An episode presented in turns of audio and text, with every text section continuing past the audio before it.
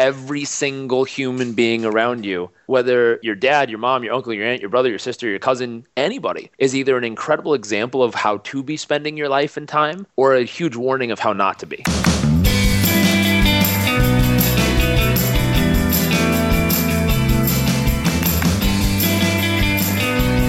Welcome to Starve the Doubts. I'm your host, Jared Easley. Our co host today is Tom Martin from Tom Martin Media. Hey, Tom. Hey, Jared. It's a pleasure to be with you and uh, got a great guest, so I'm excited. Absolutely. We're fortunate today to speak with Jairek Robbins.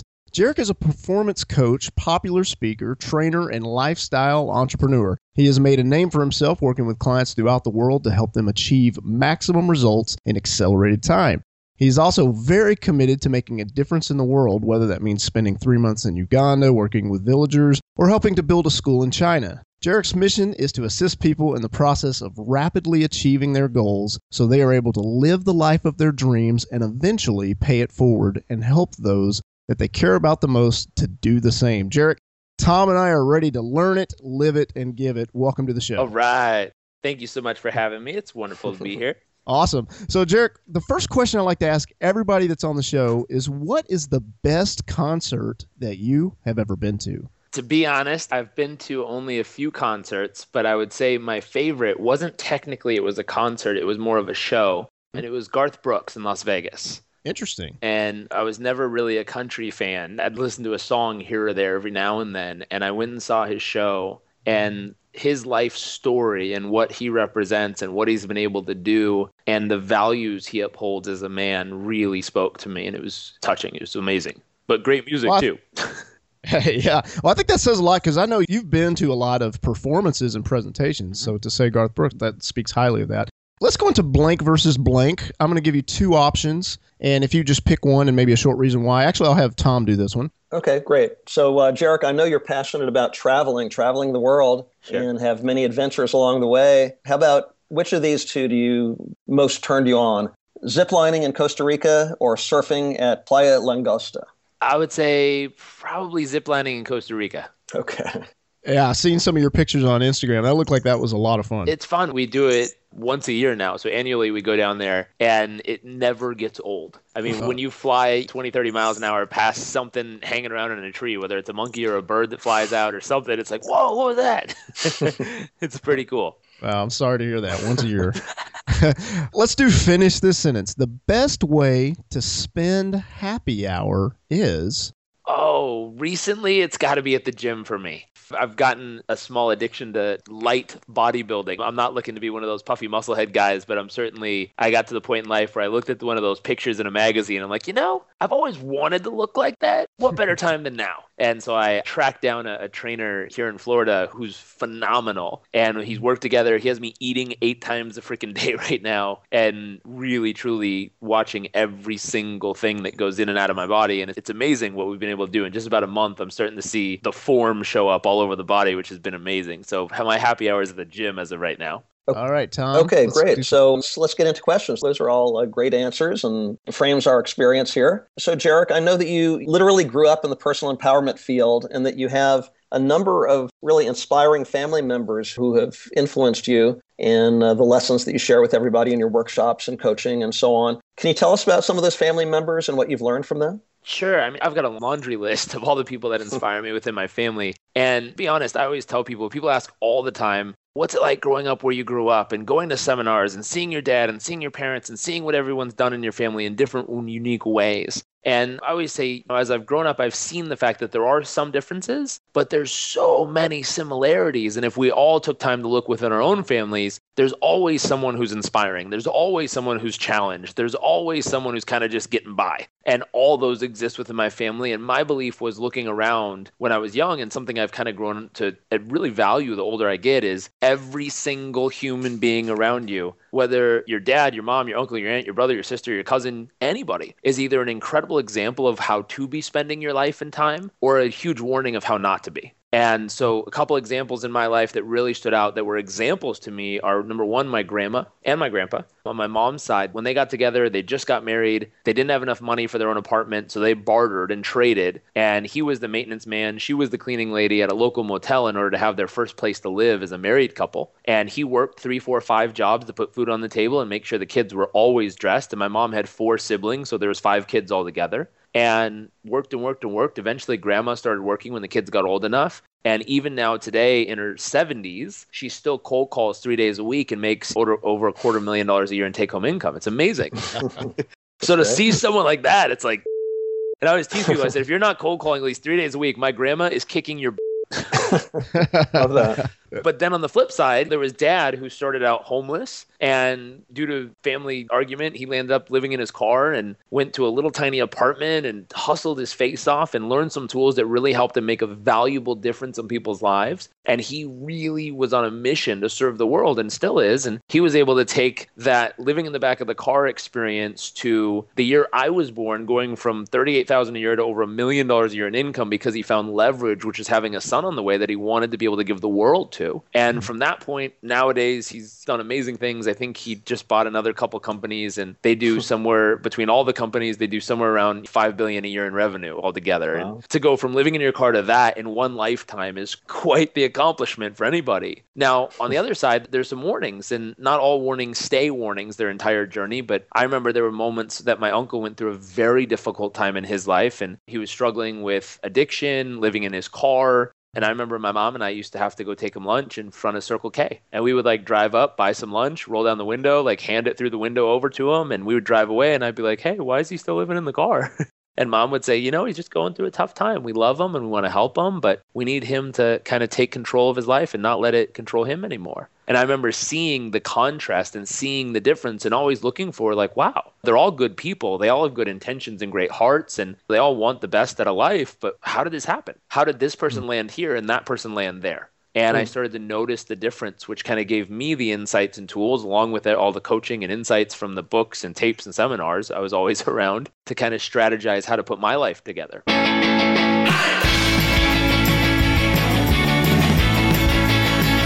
Great. Jairek, world travel is a huge passion of yours, and I understand that you and your fiance Amanda lead groups of adventure travelers on expeditions all around the world. Are there any key observations that you've made as a result of your travels that might help us with our own lives? Absolutely. Travel changed my life. And when I was young, I had the privilege of traveling with my dad. And when we traveled, it was very interesting because I didn't realize till I got a little older when people get to travel, which is a privilege, you know, a very small percentage of people in America, very small percentage of people around the world even have a passport to be able to go to another country. Now, to be able to travel is a privilege, but the way we traveled when I was with dad, I didn't realize how much of a privilege it was. We always had people helping us. I remember we took a family trip as a kid, and there was me, my stepmom, and my three step siblings at the time. And I think we had like 20 pieces of luggage with us because we always joke with dad, his shoes take up most of it. But we had all this extra luggage with us and I didn't notice that we had a lot of luxury. I took a trip when I was in university called Semester at Sea, where as a group of students we boarded a ship and did a 110 day lap around the world, where we literally circumnavigated the world in on a ship, and we stopped in India and Thailand and Vietnam and China and Japan and Africa, in Tanzania, South Africa, Venezuela, Brazil, all these different places, and we got about seven to 10 days in each country to just experience life as it is there.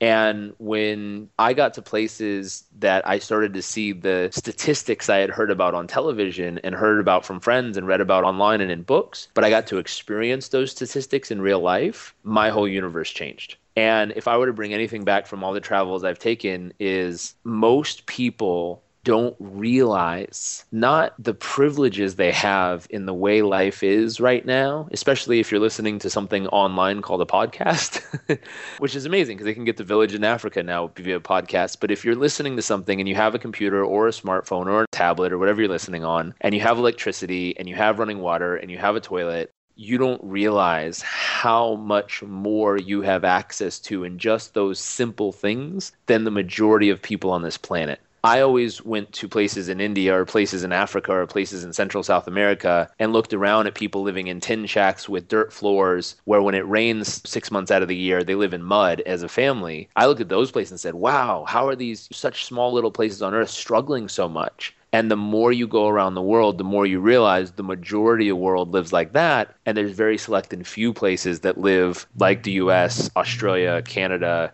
the UK, parts of Europe.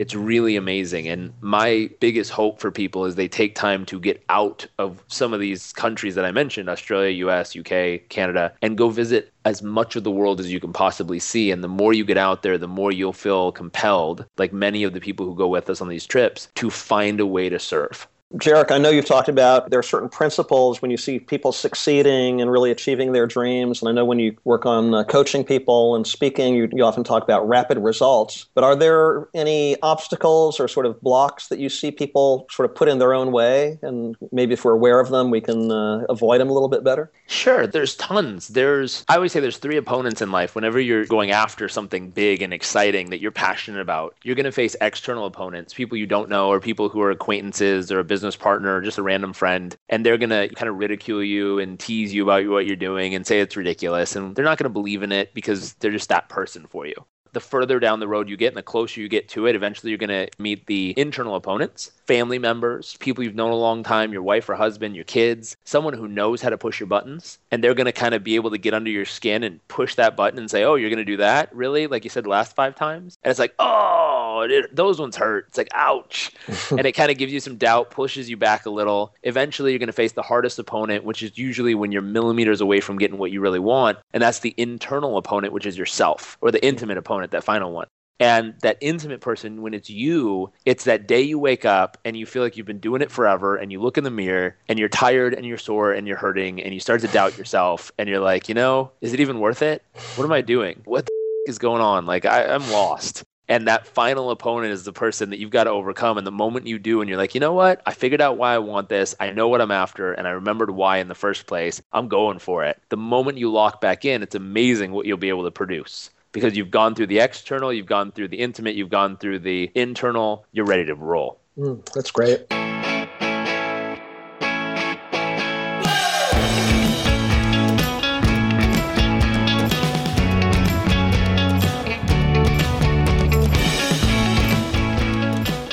Jairek, you're building a very successful career right now, and you're fortunate to speak all over the world. What are some of the lessons or some of the useful lessons that you've learned along the way, or some mistakes perhaps that the listeners might benefit from hearing about? Sure. If you're a speaker and you're traveling the world, do your homework on where you're going.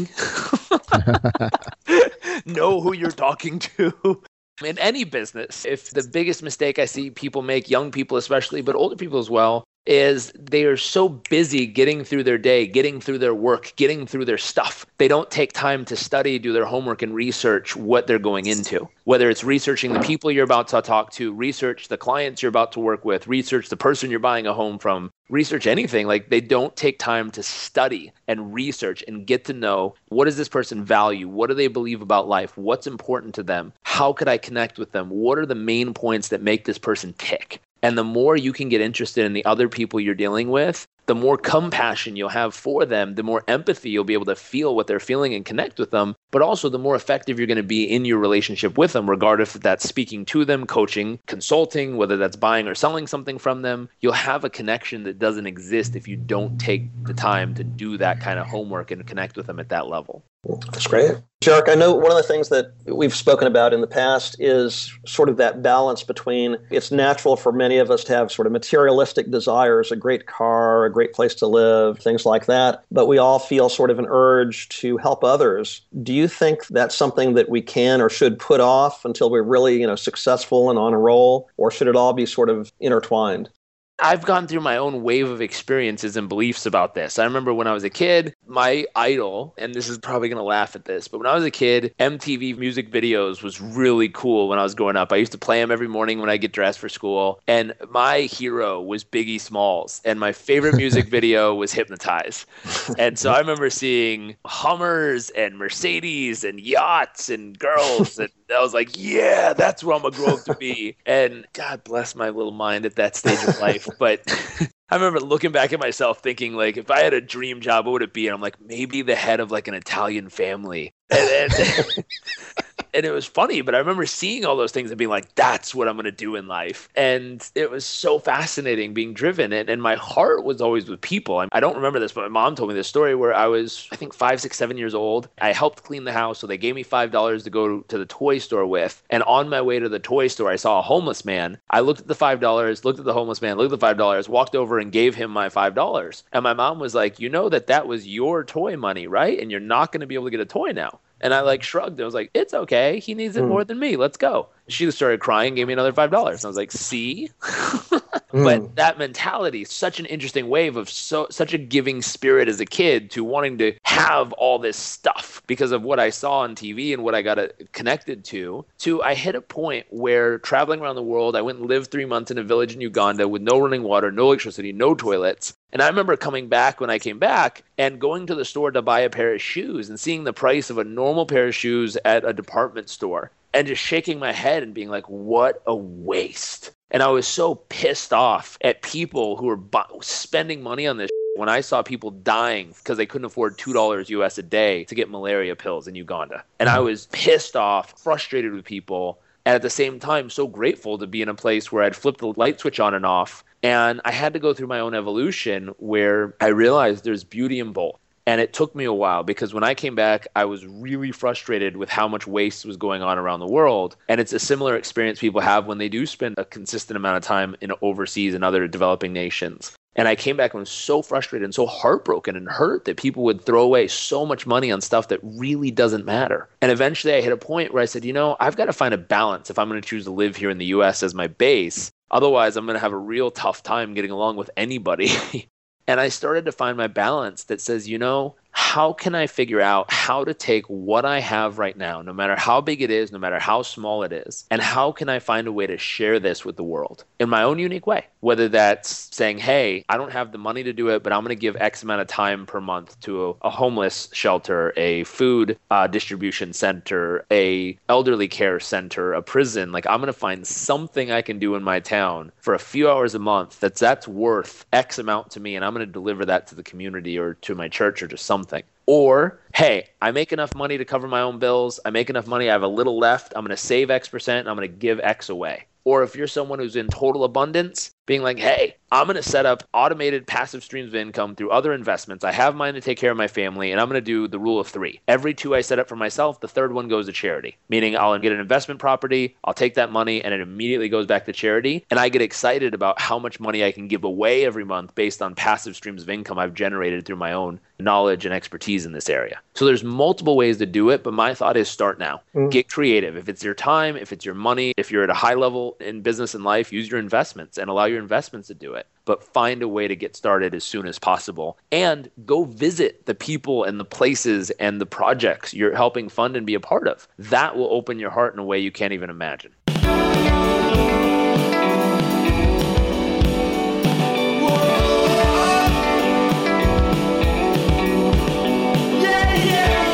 That's great. Jairek, you have a lot of skills, and one of them is social media. So you've got an active presence on Facebook and your regular video series and lessons on YouTube. Is there anything that you'd like to share with the listeners on ways they can improve their social media presence? I'm always, always, always learning as far as social media. I wouldn't claim to be an expert whatsoever. I'm a student. And what I do is I look for what's working, I look for what's getting out there. I'm always slightly frustrated when I get feedback on our videos It's like, man, you need to market these better. People need to hear this stuff instead of these silly prank videos or these other ones. And I see Jenna Marbles and these other young people who have like 50 million views, and mine get a couple thousand every now and then. And I always do, you know, face the palm. I'm like, come on, people want to learn something. As far as social media, the biggest thing I've learned, and I learned it from Gary Vaynerchuk, which is care talk to people, mm-hmm. communicate, care, connect with them. Answer when people write to you, care who they are. I remember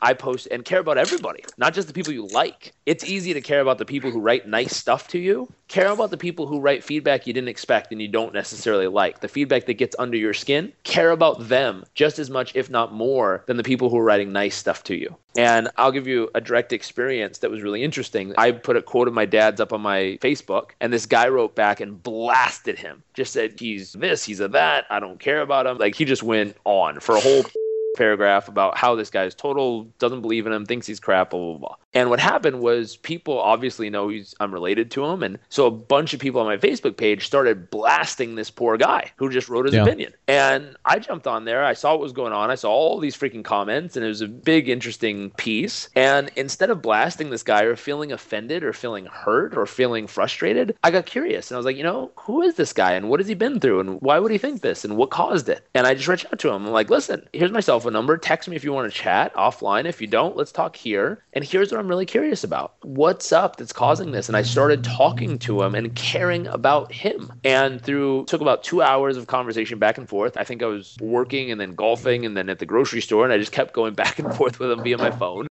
And what ended up happening was at the very end, he sent me a private message. And the private message simply said, Listen, I see all these people talk about personal development, giving back, helping others, caring about others. And the moment you write one negative thing, they go off the deep end and blast you so much for their practice of personal development and inner peace. It's all bullshit. And he said, I just want to be honest with you. Partially, it was my feeling and opinion. I apologize. I didn't know it was your dad. And he says, But you really represent what you teach. He said, I'm really impressed that I wrote something that was obviously hurtful and mean, and you didn't react. You responded, you connected, you cared, you took time to get to know me. And he says, You know, you've got a friend for life on here, and as much as I don't know you, I feel like I do know you. And out of integrity, I'm going to stick with you and see what I can do to help you get to the world because you got it.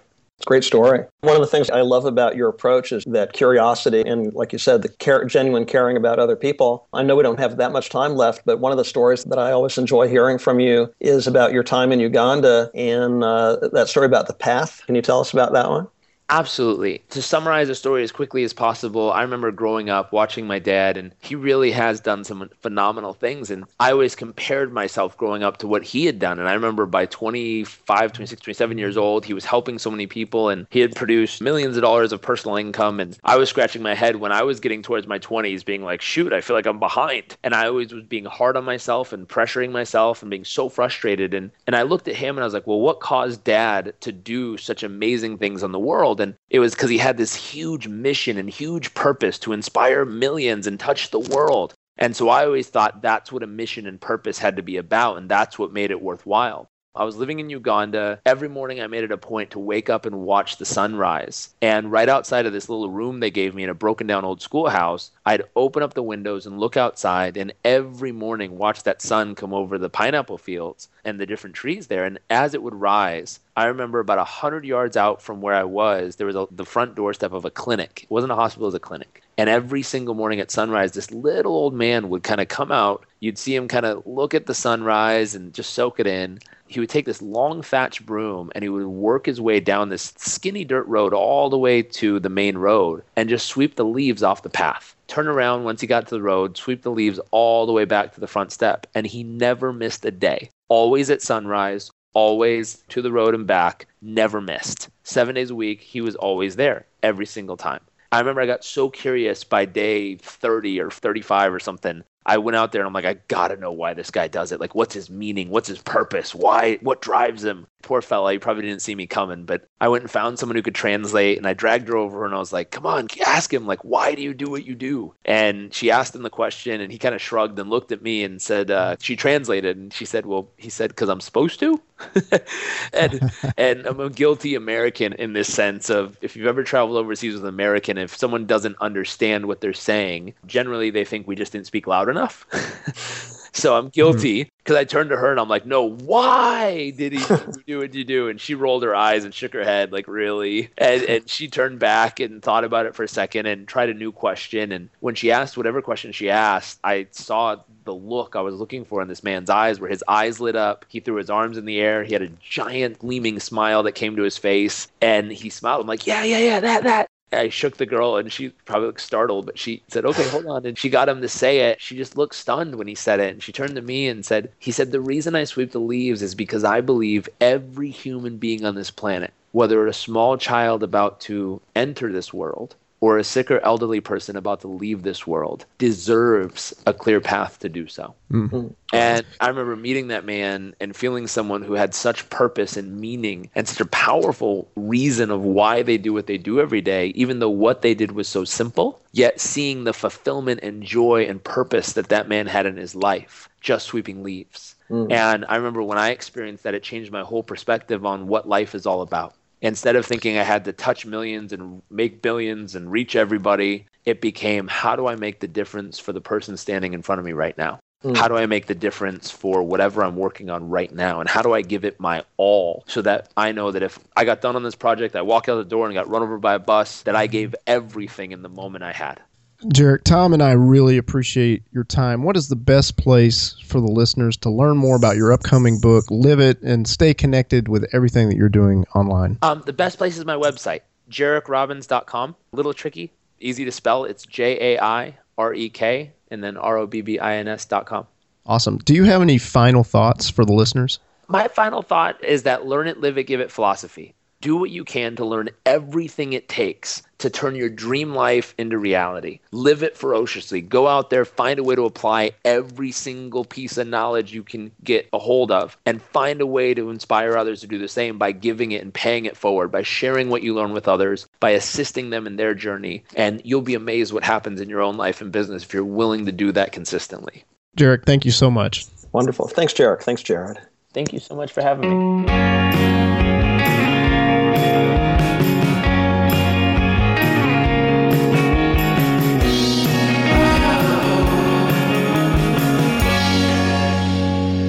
Took a trip when I was in university called Semester at Sea, where as a group of students, we boarded a ship and did a 110 day lap around the world, where we literally circumnavigated the world in on a ship. And we stopped in India and Thailand and Vietnam and China and Japan and Africa, in Tanzania, South Africa, Venezuela, Brazil, all these different places. And we got about seven to 10 days in each country to just experience life as it is there. And when I got to places that I started to see the statistics I had heard about on television and heard about from friends and read about online and in books, but I got to experience those statistics in real life, my whole universe changed.